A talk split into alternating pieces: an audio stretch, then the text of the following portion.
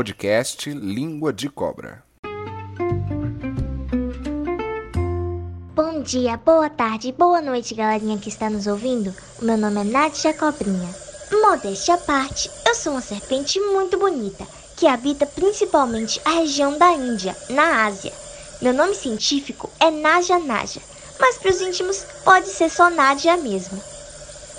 E meu nome é Pedro Mais, sou estudante de medicina veterinária na UFBA. Sejam bem-vindos ao podcast Língua de Cobra, uma ação educativa do Núcleo de Ofiologia e Animais Peçonhentos da Bahia, o NOAP.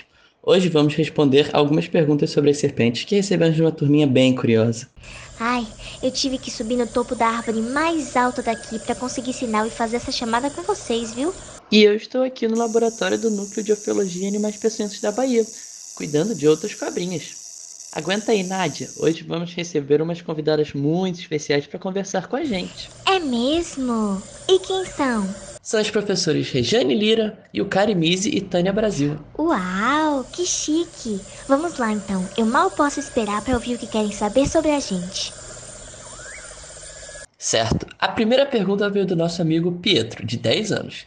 E quem vai responder é a professora Yukari, bióloga, professora do Instituto de Saúde Coletiva e pesquisadora de animais peçonhentos há mais de 20 anos.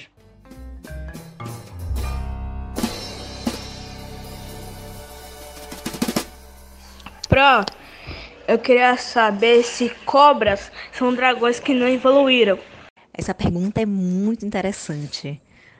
Na verdade, para as serpentes serem como são hoje, elas passaram por um processo muito diferenciado, muito interessante de evolução, porque elas já tiveram pernas, acredita? E elas foram perdendo as pernas no processo evolutivo, o que termina facilitando o deslocamento no ambiente debaixo da terra.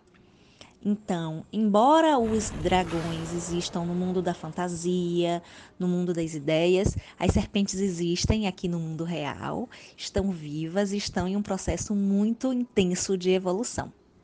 Meu sonho tem umas asinhas também, já pensou?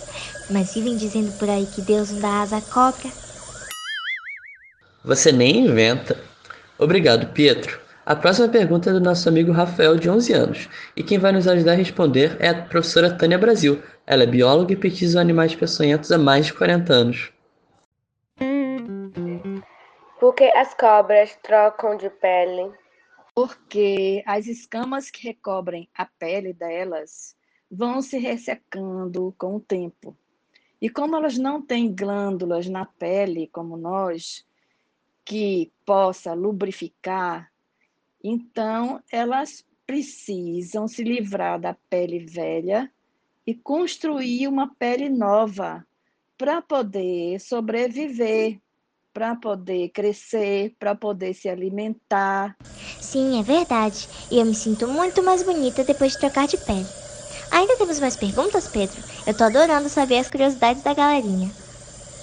Temos sim. A nossa convidada, Rejane Lira, é professora da UFBA, bióloga e especialista em animais peçonhentos. Ela vai responder as perguntinhas da nossa próxima amiguinha, a Malu, de 5 anos.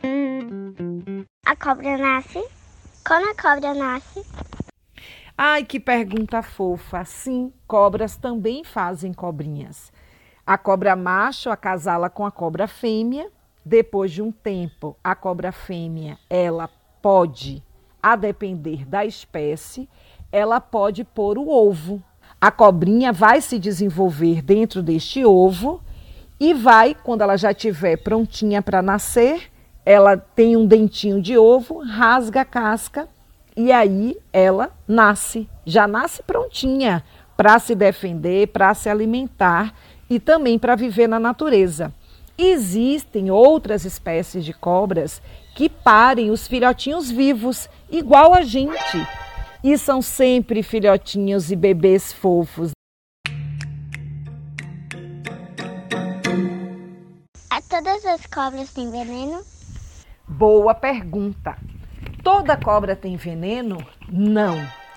Nem toda cobra tem veneno. E olha, gente, a maioria, 85% das cobras não tem veneno nenhum. 15% das cobras tem veneno sim e esse veneno também é para capturar os animais, capturar as presas delas. Agora, este veneno, óbvio, também pode ser utilizado para se defender, Assim como as cobras que não têm veneno, as todas as cobras acabam se defendendo mordendo, né? Porque é a única forma dela fazer isso. Mas saibam, a última coisa que a cobra faz é dar o bote. Antes disso, ela tenta fugir, ela tenta se esconder, se camuflando, ela pode se fingir de morta, ou seja, as cobras têm várias táticas. Um beijo e obrigada pela pergunta.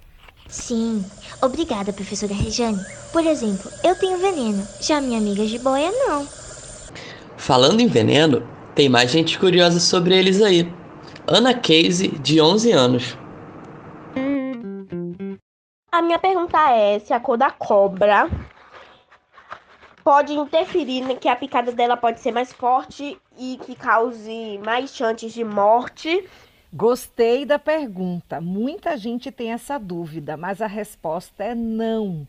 A cor da cobra não tem nada a ver com a letalidade do veneno dela, certo? Há muitas espécies de cobras que são coloridas, como as nossas corais, por exemplo. As cobras corais, elas são peçonhentas e elas têm essa coloração que é chamada coloração de alerta que é normalmente esse padrão vermelho, preto e branco, e ela avisa para os possíveis predadores dela: olha, não mexa comigo que eu sou venenosa.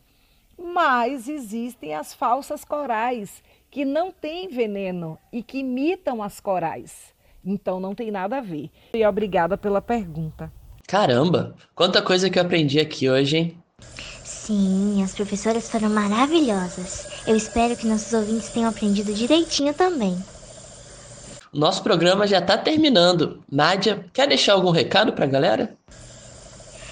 Quero sim. Lembrem-se, se encontrarem uma cobra, nada de abusar delas, gente. Se nos deixarem no nosso cantinho, não vamos fazer nada com vocês. E se por acaso alguma amiga da Nádia estiver na sua casa ou em algum lugar que for preciso tirá-la, chame a polícia ambiental de sua cidade. E muito obrigada às professoras Rejane, Yukari e Tânia por terem participado. Nos siga no Instagram, arroba para mandar outras perguntinhas. Adeus, pessoal!